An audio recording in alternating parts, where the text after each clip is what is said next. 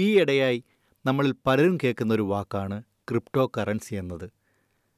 Crypto currency എന്താണെന്നോ അതിന്റെ പ്രവർത്തനം എങ്ങനെയാണെന്നോ നമ്മളിൽ പലർക്കും ഒരുപക്ഷെ അറിയില്ലായിരിക്കാം.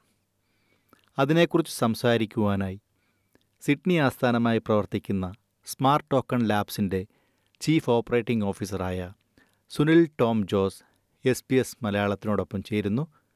പ്രിയപ്പെട്ട ശ്രോതാക്കളെ എസ് പി എസ് മലയാളത്തിന്റെ ഈ പോഡ്കാസ്റ്റിലേക്ക് സ്വാഗതം ചെയ്യുന്നു.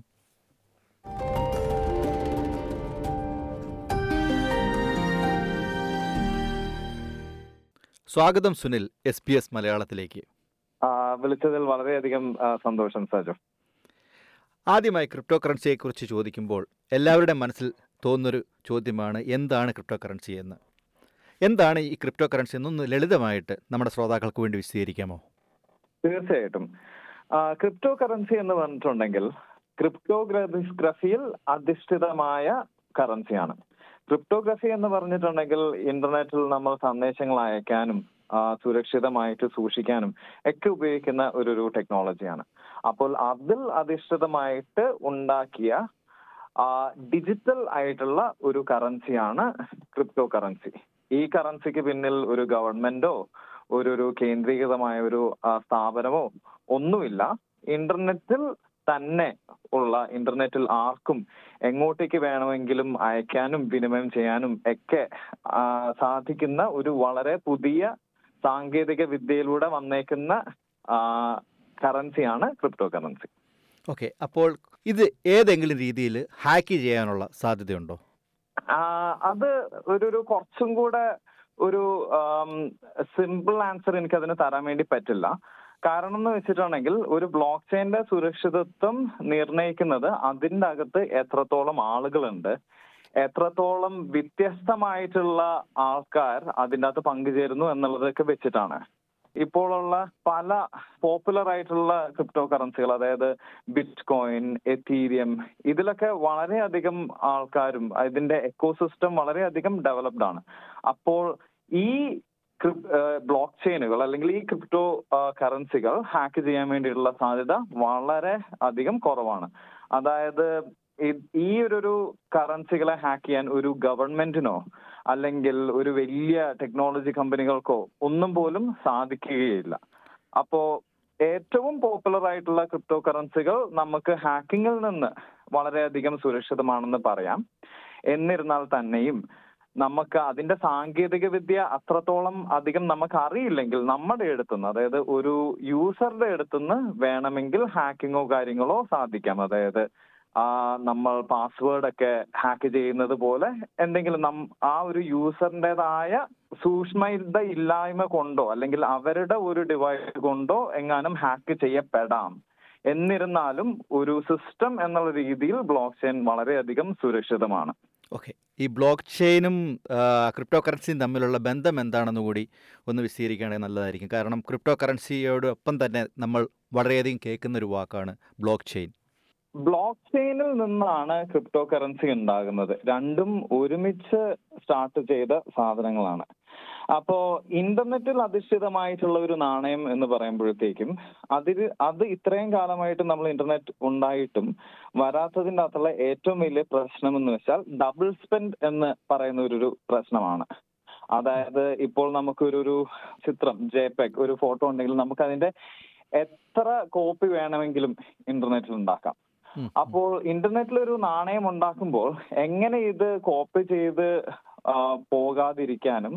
പോകാതിരിക്കാനും ഒരാൾക്കിപ്പം ഒരു അഞ്ച് രൂപയോ അല്ലെങ്കിൽ അഞ്ച് ഡോളറോ ഉണ്ടെങ്കിൽ അത് കോപ്പി ചെയ്ത് കോപ്പി ചെയ്ത് എല്ലാവരുടെ അടുത്തും ഒത്തിരി അധികം ആകാതിരിക്കാനും വേണ്ടിയിട്ടുള്ള ഒരു സാങ്കേതിക വിദ്യ വേണമായിരുന്നു. ആ ഒരു സാങ്കേതിക വിദ്യയാണ് ബ്ലോക്ക് ചെയിൻ അപ്പം വേറൊരു രീതിയിൽ പറയുകയാണെങ്കിൽ ബ്ലോക്ക് ചെയിൻ എന്ന് വെച്ചാൽ ഒരു വളരെയധികം ഡിസ്ട്രിബ്യൂട്ടഡ് ആയ എന്ന് വെച്ചാൽ ആരും ഒറ്റൊരാൾ മെയിന്റെയിൻ ചെയ്യാത്ത ഒരു റെക്കോർഡാണ് ഒരു ലെഡ്ജറാണ്. അപ്പോൾ ആ ലെഡ്ജറിൽ ഇന്റർനെറ്റിൽ ഉണ്ടാകുന്ന എല്ലാ അല്ലെങ്കിൽ ഈ ബ്ലോക്ക് ചെയിൻ ഉണ്ടാകുന്ന എല്ലാ ട്രാൻസാക്ഷൻസും റെക്കോർഡ് ചെയ്യപ്പെടുന്നു. അപ്പൊ ഈ ട്രാൻസാക്ഷൻസ് ഒക്കെ റെക്കോർഡ് ചെയ്യപ്പെടുന്നത് ഒരു ഒരു ബ്ലോക്കിലാണ് ആ ബ്ലോക്ക് ഈ ഇന്റർനെറ്റിലുള്ള ഒരു ഒരു നെറ്റ്വർക്ക് ഇതിനെ വാലിഡേറ്റ് ചെയ്യുകയും ആ ബ്ലോക്കുകൾ തമ്മിൽ കൂട്ടി യോജിപ്പിച്ച് ഒരു വലിയ രജിസ്ട്രി ഒരു കണക്ക് പുസ്തകം പോലെ ഉണ്ടാക്കുന്നത് ആണ് ഈ ബ്ലോക്ക് ചെയിൻ ചെയ്യുന്നത്. ഈ ഒരു സാങ്കേതിക വിദ്യയിലൂടെയാണ് ക്രിപ്റ്റോ കറൻസി സാധ്യമാകുന്നത്. ഓക്കെ. എന്തുകൊണ്ടാണ് നമ്മുടെ ക്രിപ്റ്റോ കറൻസിക്ക് ഇത്രയും ഡിമാൻഡ് കൂടുന്നത്? അതുപോലെ തന്നെ അതിന്റെ ഒരു മൂല്യത്തിന് വലിയ വ്യതിയാനങ്ങളാണ് നമ്മൾ പലപ്പോഴും കാണുന്നത്. മാർക്കറ്റ് ഫ്ലക്ച്വേഷൻ ഏറ്റവും കൂടുതൽ കാണുന്നതും ഈ ക്രിപ്റ്റോ കറൻസി മേഖലയിലാണ് ഈയിടെയായി. എന്താവും അതിന്റെ കാരണം? ഓക്കെ. ആദ്യത്തെ ചോദ്യത്തിന് ഉത്തരം പറയാം. എന്താണ് ക്രിപ്റ്റോ കറൻസിക്ക് ഇപ്പോൾ ഇത്രയധികം ഡിമാൻഡ് വരുന്നത്? അതിനുള്ള ഒരു കാരണം എന്ന് വെച്ചിട്ടുണ്ടെങ്കിൽ ക്രിപ്റ്റോ കറൻസികൾ വന്നത് ആ ഒരു ആശയം വന്നത് രണ്ടായിരത്തി എട്ട് രണ്ടായിരത്തി ഒമ്പത് കാലഘട്ടത്തിലാണ്. അന്ന് ബിറ്റ് കോയിൻ ആയിരുന്നു ആദ്യത്തെ ഒരു ഒരു ക്രിപ്റ്റോ കറൻസി ആയിട്ട് ഇറങ്ങിയതും. അന്നൊക്കെ ബിറ്റ് കോയിന്റെ വില വളരെയധികം കുറവായിരുന്നു. പക്ഷെ ആദ്യമായിട്ട് ലോകത്തിൽ ആദ്യമായിട്ട് ഒരു ഗവൺമെന്റോ ഒരു ഒരു പ്രസ്ഥാനത്തിന്റെയോ പിന്തുണയില്ലാതെ ഇന്റർനെറ്റ് പോലെ ആർക്ക് വന്ന് ചേരാം? ആർക്ക് വേണമെങ്കിലും അതിന്റെ അകത്തോട്ടേക്ക് കോൺട്രിബ്യൂട്ട് ചെയ്യാം. ആർക്ക് വേണമെങ്കിലും ഒരു വാലറ്റ് ഉണ്ടാക്കി ഒരു നാണയം സൂക്ഷിക്കുകയോ അത് ലോകത്ത് എവിടെയുള്ള ആൾക്കാർക്ക് അയച്ചു കൊടുക്കുകയോ ചെയ്യാൻ പറ്റുന്ന ഈ ഒരു സാധ്യത ഉണ്ടാക്കി. പക്ഷെ അന്ന് വളരെയധികം ഏർലി സ്റ്റേജസ് ഉണ്ടാകത്തായിരുന്നു ഡിമാൻഡ് ഒന്നും ഉണ്ടായിരുന്നില്ല. പക്ഷെ ഇതിന്റെ പ്രോമിസ് വളരെയധികം വലുതായിരുന്നു. കാലം മുമ്പോട്ടേക്ക് പോകുന്നതിലൂടെ ബ്ലോക്ക് ചെയിൻ ഒരിക്കലും ഹാക്ക് ആകപ്പെടുകയില്ല എന്നും അതിന്റെ സെക്യൂരിറ്റിയും പലതും പ്രൂവ് ചെയ്തു. അപ്പോൾ ഇതിന് പിന്നെയും ഡിമാൻഡ് ഉണ്ടാകാൻ വേണ്ടി തുടങ്ങി. അങ്ങനെ ഡിമാൻഡ് ഉണ്ടായതിൽ കൂടെയാണ് ഇപ്പോൾ ഇതിന്റെ മൂല്യം നിർണയിക്കുന്നത്. ഇത് കംപ്ലീറ്റ്ലി ഒരു ഓപ്പൺ മാർക്കറ്റിൽ നടക്കുന്ന ഒരു ഒരു അസറ്റ് തന്നെയാണ് ബ്ലോക്ക് ചെയിൻ. അപ്പോൾ ഈ ഒരു ഡിമാൻഡ് കൂടിയതിലൂടെയാണ് ഇതിന്റെ അകത്ത് പൈസ വന്നത്. പക്ഷെ ഒരു നോർമൽ ആളെ സംബന്ധിച്ച് നോക്കുമ്പോഴത്തേക്കും അവർ കാണുന്നു ഈ ബ്ലോക്ക് ചെയിൻ ഈ ബിറ്റ് കോയിൻ പണ്ട് രണ്ടായിരത്തി ഒമ്പതിൽ ഒരു ഡോളറിന് നൂറുകണക്കിന് ബിറ്റ് കോയിൻ കിട്ടിയിരുന്നത്. ഇന്നിപ്പോ ഇന്നത്തെ വില നിലവാരം അനുസരിച്ച് മുപ്പതിനായിരം ഡോളറാണ് യു എസ് ഡോളറാണ് ഒരു ബിറ്റ് കോയിന്റെ വിലയുള്ളത്. അപ്പോൾ കുറെ സ്പെക്കുലേഷൻ ചെയ്യാനും കൂടുതൽ പണം ഉണ്ടാക്കാൻ വേണ്ടിയിട്ടുമുള്ള ഒരു ഒത്തിരി അധികം ആൾക്കാർ വരുന്നുണ്ട്. അതേസമയം കഴിഞ്ഞ ഒരു രണ്ട് മൂന്ന് കൊല്ലമായിട്ട് ഇൻസ്റ്റിറ്റ്യൂഷൻസും റീറ്റെയിൽ ആൾക്കാരും എല്ലാവരും പൈസ ഇൻവെസ്റ്റ് ചെയ്യാൻ വേണ്ടിയിട്ടും അതിന്റെ മൂല്യം പോകാതിരിക്കുവാനും വേണ്ടിയിട്ടുള്ള ഒരു നല്ല അസറ്റ് ക്ലാസ് ആയി ക്രിപ്റ്റോ കറൻസിനെ കാണുകയും അതിലൂടെയുള്ള ഡിമാൻഡിൽ കൂടെ ഈ ക്രിപ്റ്റോ കറൻസികൾക്ക് ഇത്രയധികം വില കൂടുകയുമാണ് ഉണ്ടായത്. ഇനി രണ്ടാമത്തെ ചോദ്യം.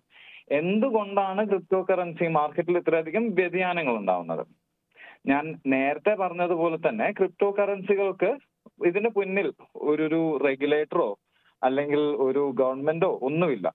ഇത് എപ്പോഴും ഇരുപത്തിനാല് മണിക്കൂറും ഇതിൽ പങ്കുചേരുന്ന ആൾക്കാരുമായിട്ട് ഉള്ള ഒരു മാർക്കറ്റാണിത്. പക്ഷെ എന്നിരുന്നാൽ തന്നെ നമ്മൾ ഒരു സ്റ്റോക്ക് മാർക്കറ്റിനെയോ അല്ലെങ്കിൽ വേറെ വലിയ മാർക്കറ്റ് നമ്മുടെ കറൻസി മാർക്കറ്റോ അതൊക്കെ വെച്ച് നോക്കുമ്പോഴത്തേക്കും വളരെ ചെറുതാണ് ഇന്ന് ഇപ്പോഴും ക്രിപ്റ്റോ. അപ്പോൾ ഇതിന്റെ അകത്തുള്ള കുറച്ച് വലിയ ആക്ടേഴ്സിന്റെ വിനിമയങ്ങൾ കൂടെ അതായത് എക്സ്ചേഞ്ചിൽ കൂടെയോ ചെറിയ ഇവന്റുകൾ കൂടിയോ കുറെ അധികം ഡിമാൻഡ് പെട്ടെന്ന് കൂടാനും പെട്ടെന്ന് കുറയാനും ചാൻസ് ഉണ്ട്.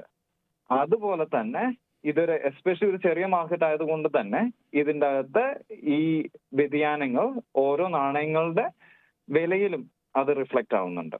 അപ്പൊ അതുകൊണ്ടാണ് ഇത്രയധികം വ്യതിയാനങ്ങൾ ഉള്ളത്. ക്രിപ്റ്റോ കറൻസിയുടെ വിനിമയം ഒരു സാധാരണക്കാരന് ചെയ്യാനാവുമോ? അതോ അതിനായിട്ട് എന്തെങ്കിലും ഒരു ക്വാളിഫിക്കേഷനോ പരിശീലനമോ വല്ലതും തേടേണ്ടി വരുമോ? ഇതിന്റെ വിനിമയം ചെയ്യാൻ വേണ്ടിയിട്ട് രണ്ട് മാർഗങ്ങളുണ്ട് ക്രിപ്റ്റോ കറൻസിയിൽ ഒന്നെന്ന് വെച്ചിട്ടുണ്ടെങ്കിൽ സെൻട്രലൈസ്ഡ് എക്സ്ചേഞ്ചുകൾ അതിലെ കൂടെ മേടിക്കുവാനും വിനിമയം ചെയ്യാനും പറ്റും. അപ്പൊ സെൻട്രലൈസ്ഡ് എക്സ്ചേഞ്ചുകൾ എന്ന് വെച്ചാൽ ഒരു ലീഗൽ എന്റിറ്റി ഉള്ള ഒരു രജിസ്റ്റേർഡ് ബിസിനസ് ആയിരിക്കും. അപ്പോൾ ഓസ്ട്രേലിയയിലൊക്കെ ആണെങ്കിൽ കോയിൻ സ്പോട്ടും അങ്ങനെയുള്ള വേറെ പല ക്രിപ്റ്റോ കറൻസി എക്സ്ചേഞ്ചസും ഉണ്ട്. അപ്പോൾ അതിന്റെ അകത്ത് ഒരു സാധാരണക്കാരന് ഉപയോഗിക്കാനും ചേരുവാനും ഒക്കെ ഇന്ന് നമ്മളൊരു ബാങ്ക് അക്കൗണ്ട് തുറക്കുന്നത് പോലെയോ അങ്ങനെയൊക്കെയുള്ള പ്രൊസീജിയറുകൾ മാത്രമേ ഉള്ളൂ. അതേസമയം ഇതല്ലാതെ സ്വന്തമായി ഒരു വാലറ്റ് ക്രിയേറ്റ് ചെയ്യാനും സ്വന്തമായി ആ ഒരു ക്രിപ്റ്റോ കറൻസി നമുക്ക് സൂക്ഷിക്കുവാനും മേടിക്കുവാനും ഒക്കെയുള്ള സാധ്യതകളുണ്ട്. പക്ഷെ അത് ചെയ്യണമെങ്കിൽ കുറച്ചും കൂടെ ഈ സാങ്കേതിക വിദ്യനെ കുറിച്ച് അറിയുകയും അതിന്റെ അകത്ത് ഒരു ഇച്ചിരി അധികം പരിശീലനവും ഉള്ള ആൾക്കാർക്ക് അത് ചെയ്യുവാൻ വേണ്ടിയിട്ട് അതായത് സുരക്ഷിതമായിട്ട് ചെയ്യാൻ വേണ്ടിയിട്ട് സാധിക്കുള്ളൂ. അപ്പോൾ ഓസ്ട്രേലിയയിലെ ക്രിപ്റ്റോ കറൻസി ഏത് സാധാരണക്കാരനും ചെയ്യാമെന്നാണല്ലോ പറയുന്നത്. അങ്ങനെ വരുമ്പോൾ ഇതിൽ എന്തെങ്കിലും ടാക്സ് ബാധകമാണോ? തീർച്ചയായിട്ടും ടാക്സ് ഉണ്ട്. ഓസ്ട്രേലിയയിൽ ഏതൊരു സാധാരണക്കാരനും ചെയ്യാൻ പറ്റുന്നതിന്റെ ഒരു കാരണം എന്ന് വെച്ചിട്ടുണ്ടെങ്കിൽ ഓസ്ട്രേലിയയിൽ ക്രിപ്റ്റോ കറൻസിയുടെ ടാക്സ് പോളിസിയും ഇതിന്റെ ലീഗാലിറ്റിയും എല്ലാം വളരെ വ്യക്തമായിട്ട് ഡിഫൈൻ ചെയ്തിട്ടുണ്ട്.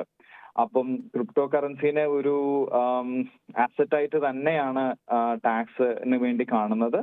അപ്പോൾ ഈ ഒരു സെൻട്രലൈസ്ഡ് എക്സ്ചേഞ്ചിൽ കൂടിയോ അല്ലാതെ വാലറ്റ് വെച്ച് ചെയ്യുകയാണെങ്കിലും എല്ലാം നമ്മൾ ടാക്സ് റിട്ടേൺസ് ഫയൽ ചെയ്യുമ്പോൾ ഇതിൽ കൂടെ ഉണ്ടായിരുന്ന ലാഭനഷ്ടങ്ങൾ കണക്കാക്കുകയും അതിനനുസരിച്ചുള്ള ടാക്സ് നമുക്ക് കൊടുക്കുകയും ഒക്കെ ചെയ്യേണ്ടത് ഓരോ ആളുടെയും റെസ്പോൺസിബിലിറ്റിയാണ് അതേസമയം ഇപ്പോ ഈ അടുത്തുണ്ടായിരുന്ന തകർച്ചകളൊക്കെ മൂലം ഇനിയും ക്രിപ്റ്റോ കറൻസി മാർക്കറ്റിനെ റെഗുലേഷന്റെ അകത്തോട്ടേക്ക് കൊണ്ടുവരണമെന്നും കുറെ നിയമങ്ങൾ ചെയ്യണമെന്നും ഒക്കെ പറയുന്നുണ്ട്. ഇപ്പോൾ സുനിൽ സംസാരിച്ചില്ലേ ക്രിപ്റ്റോ കറൻസി വിപണിയിലുണ്ടായ ഒരു തകർച്ചയെക്കുറിച്ച്. അപ്പോൾ കഴിഞ്ഞ ഒരു മാസത്തിനകം തന്നെ അഞ്ഞൂറ് ബില്യൺ ഡോളർ അഥവാ ഇരുപത്തെട്ട് ലക്ഷം കോടിയിലധികം രൂപയാണ് നഷ്ടം ആയെന്ന് നമ്മൾ കണക്കാക്കുന്നത്. അത് എത്രമാത്രം ഈ പറഞ്ഞ ക്രിപ്റ്റോ കറൻസി മേഖലയെ ബാധിച്ചിട്ടുണ്ട്? ക്രിപ്റ്റോ കറൻസി മേഖലനെ വളരെയധികം ബാധിച്ചിട്ടുണ്ട്. പക്ഷെ ക്രിപ്റ്റോ കറൻസി മേഖലയിൽ രണ്ടായിരത്തി പതിനഞ്ച് മുതൽ ഉള്ളത് കൊണ്ട് ഇതുപോലത്തെ സൈക്കിളുകൾ ക്രിപ്റ്റോ കറൻസിക്ക് ഒട്ടും ഒരു ഒരു പുതുമയല്ല. ഇത്തവണത്തെ ഇഷ്യൂ വന്നതിൽ പലയധികം കാരണങ്ങളുണ്ട്. സ്റ്റോക്ക് മാർക്കറ്റും എല്ലാം തകർന്നിരിക്കുകയാണല്ലോ. പക്ഷെ ക്രിപ്റ്റോ കറൻസി മേഖലയിൽ ഒരു വലിയ ഒരു ടോപ്പ് ഫൈവിൽ ഉണ്ടായിരുന്ന ഒരു വലിയ ഒരു ഒരു നാണയത്തിന്റെ മൂല്യം വെറും ദിവസങ്ങൾ കൊണ്ട് മൊത്തത്തിൽ തകർന്നെറിഞ്ഞു പോയി അങ്ങനെയുള്ള ഒരു ഒരു സാഹചര്യം വന്നത് കൊണ്ടാണ് ഇപ്പോൾ ആ ഒരു നാണയത്തിന്റെ പുറകിൽ ഉണ്ടായിരുന്ന ആൾക്കാരെ എന്ത് ലീഗൽ ഇംപ്ലിക്കേഷൻസ് ആണ് അവർക്കുള്ളത് എന്നും ഇനിയും ഇങ്ങനത്തെ പ്രശ്നങ്ങൾ സംഭവിക്കാമോ എന്നുള്ള പേടിയും ഒക്കെ കൊണ്ടാണ് ഇപ്പോൾ ക്രിപ്റ്റോ കറൻസി മേഖല വളരെയധികം താന്നിരിക്കുന്നത്. വളരെ ഒരു ഒരു ആകാംക്ഷയോടെ ക്രിപ്റ്റോ കറൻസി മാർക്കറ്റ് മൊത്തം നോക്കിയിരിക്കുകയാണ് ഇതിന്റെ ഇമ്പാക്റ്റുകൾ എന്തായിരിക്കും എന്നുള്ളത് അറിയുവാൻ വേണ്ടി. പക്ഷേ ഈ കഴിഞ്ഞ ഈ ഞാൻ പറഞ്ഞില്ലേ ഈ ടോപ്പ് ഫൈവ് എല്ലാം ഉണ്ടായിരുന്ന ഒരു കോയിൻ ലൂണ എന്ന് പറയുന്ന കോയിൻ അതിന്റെ അകത്ത് ചെയ്ത ഒരു ഒരു എക്സ്പെരിമെന്റിന്റെ പരിണിത ഫലങ്ങളാണെന്ന് വേണമെങ്കിൽ പറയാം ഇപ്പോഴത്തെ ഈ വൻ തകർച്ച. നന്ദി സുനിൽ. ക്രിപ്റ്റോ കറൻസിയെക്കുറിച്ച് കുറേ അധികം കാര്യങ്ങൾ പഠിക്കുവാനായി അവസാനമായി ഒരു ചോദ്യം കൂടി ചോദിച്ചുകൊള്ളട്ടെ. എന്താണ് ക്രിപ്റ്റോ മൈനിങ്? തീർച്ചയായിട്ടും. ഞാൻ നേരത്തെ പറഞ്ഞതുപോലെ ബ്ലോക്ക് ചെയിൻ എന്ന് പറഞ്ഞ ടെക്നോളജിയിൽ നമ്മൾ ശരിക്കും ചെയ്യുന്നത് ഒരു വലിയ ഒരു കണക്ക് പുസ്തകം സൂക്ഷിക്കുകയാണ്. ഈ കണക്ക് പുസ്തകത്തിന്റെ പ്രത്യേകത എന്ന് വെച്ചിട്ടുണ്ടെങ്കിൽ ഇത് ഒരു ബാങ്കോ ഒരു ഗവൺമെന്റോ അല്ല ഈ കണക്ക് പുസ്തകം സൂക്ഷിക്കുന്നത്. ഈ നെറ്റ്വർക്ക് മൊത്തമായിട്ട് തന്നെയാണ് ഈ കണക്ക് പുസ്തകം സൂക്ഷിക്കുന്നത്. അതിന്റെ അകത്ത് അടുത്തൊരു പ്രത്യേകത എന്ന് വെച്ചിട്ടുണ്ടെങ്കിൽ ഈ നെറ്റ്വർക്കിൽ ഭാഗമായിട്ടുള്ള എല്ലാവർക്കും ഈ മൊത്തം കണക്ക് പുസ്തകത്തിന്റെ ഒരു കോപ്പിയും ഉണ്ട്. ഈ കണക്ക് പുസ്തകത്തിന്റെ അകത്ത് എന്ത് വിനിമയം വരുന്നു എന്ത് ട്രാൻസാക്ഷൻ വരുന്നു അതാണ് ഈ നെറ്റ്വർക്കിനെ സംബന്ധിച്ചിടത്തോളം സത്യമായിട്ട് കണക്ക് കൂട്ടുന്നത്. ഈ ഒരു ട്രാൻസാക്ഷൻ പുതിയ ട്രാൻസാക്ഷൻസ് അപ്രൂവ് ചെയ്യുവാനും അത് ഈ നെറ്റ്വർക്കിലോട്ടേക്ക് ഈ കണക്ക് പുസ്തകത്തിലോട്ടേക്ക് ആഡ് ചെയ്യുവാനും വേണ്ടിയിട്ട് ഉള്ള ഓരോരോ പലവിധം പ്രോസസ്സുകളുണ്ട്. ആ പ്രോസസ്സുകൾക്കാണ് മൈനിങ് എന്ന് പറയാം. ഇപ്പം ബിറ്റ് കോയിനെ സംബന്ധിച്ചിടത്തോളം ആണെങ്കിൽ ബിറ്റ് കോയിന് ഇരുപത്തിയൊന്ന് മില്യൺ ബിറ്റ് കോയിൻ ആണ് മൊത്തത്തിൽ ഉണ്ടാകുക എന്ന് എന്ന ഒരു റൂൾ ആ നെറ്റ്വർക്കിൽ തന്നെ ഉണ്ട്. അപ്പോൾ ആ ഒരു റൂളിനനുസരിച്ച് ഈ ബിറ്റ് കോയിൻ നമ്മൾക്ക് കിട്ടണമെങ്കിൽ അല്ലെങ്കിൽ പുറത്തൊരു മാർക്കറ്റിൽ നിന്ന് കിട്ടുക അല്ലാണ്ട് പുതിയ വരുന്ന ബിറ്റ് കോയിൻ നമുക്ക് സ്വന്തമാക്കണമെങ്കിൽ നമ്മൾ ഈ പറഞ്ഞ ട്രാൻസാക്ഷൻസ് പ്രോസസ്സ് ചെയ്യുകയും അതിനെ വേരിഫൈ ചെയ്യുകയും അത് ഈ നെറ്റ്വർക്കിലോട്ടേക്ക് ആഡ് ചെയ്യുകയും ചെയ്യുന്ന കാൽക്കുലേഷൻസ് നടത്താൻ വേണ്ടിയിട്ട് നമുക്ക് കമ്പ്യൂട്ടിംഗ് എനർജി കൊടുക്കണം. അപ്പൊ ഈ കമ്പ്യൂട്ടിംഗ് എനർജി കൊടുത്ത് ആ ഒരു പ്രോസസ് ചെയ്യുന്നതിനെയാണ് മൈനിങ് എന്ന് പറയാം. പണ്ടൊക്കെ ഒരു ഒരു ലാപ്ടോപ്പ് ഒക്കെ ഉണ്ടായിരുന്നെങ്കിൽ ഈ നെറ്റ്വർക്കിന്റെ അകത്തോട്ടേക്ക് കണക്ട് ചെയ്ത് നമ്മുടെ ലാപ്ടോപ്പിന്റെ പവർ കൊടുത്ത് അതിനു വേണ്ടിയിട്ടുള്ള ഇലക്ട്രിസിറ്റിയും കൊടുത്തിട്ടുണ്ടെങ്കിൽ ഓരോ ദിവസം ഒരു ബിറ്റ് കോയിൻ ഒക്കെ ഉണ്ടാക്കി എടുക്കാമായിരുന്നു പക്ഷെ ഇന്നിപ്പോൾ വളരെ സൊഫിസ്റ്റിക്കേറ്റഡ് ആയിട്ടുള്ള വലിയ ഇൻഡസ്ട്രിയൽ സ്കെയിലുള്ള സൂപ്പർ കമ്പ്യൂട്ടറുകളൊക്കെ ഉണ്ടെങ്കിലേ ബിറ്റ് കോയിൻ ഒക്കെ മൈൻ ചെയ്തെടുക്കാൻ വേണ്ടി പറ്റുള്ളൂ. ആ ഒരു ഒരു പ്രോസസ്സിനെയാണ് മൈനിങ് എന്ന് പറയാ നമ്മളപ്പം ഒരു ഒരു സാധാരണ വേറെയുള്ള കോണ്ടെക്സ്റ്റ് അതായത് ഒരു മിനറലൊക്കെ എടുക്കുന്ന പോലെ നോക്കുവാണെങ്കിലും വളരെ സിമിലർ ആണ്. നമ്മൾ ഒരു എഫേർട്ട് ഇടുന്നു അതിന് ആ ഒരു എഫേർട്ട് മൈനിങ് എഫേർട്ടിൽ കൂടെ നമുക്ക് കുറച്ച് റിവാർഡ് ആയിട്ട് ഈ പറഞ്ഞ ഡിജിറ്റൽ ഗോൾഡ് എന്ന് പറയുന്ന ബിറ്റ് കോയിനോ അല്ലെങ്കിൽ ബാക്കി ക്രിപ്റ്റോ കറൻസി കിട്ടുന്നു. അപ്പോൾ അതുകൊണ്ട് തന്നെയാണ് ഈ ഈ മൈനിങ് പരിസ്ഥിതിക്ക് ദോഷകരമാണെന്ന് ഒരു ആരോപണം ഉണ്ടാവുന്നത്. കൂടുതൽ എനർജി ആവശ്യമുള്ളതുകൊണ്ടാണോ? ശരിയാണ്.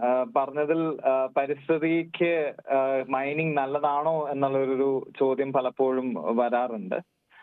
അങ്ങനെ നിന്ന് നോക്കുമ്പോഴത്തേക്കും ശരിയാണ് നമ്മൾ ബിറ്റ് കോയിൻ അല്ലെങ്കിൽ ഏതൊരു ബ്ലോക്ക് ചെയിൻ മെയിന്റെയിൻ ചെയ്യാനും ഒരു നല്ല ശതമാനം എനർജി ആവശ്യമാണ്.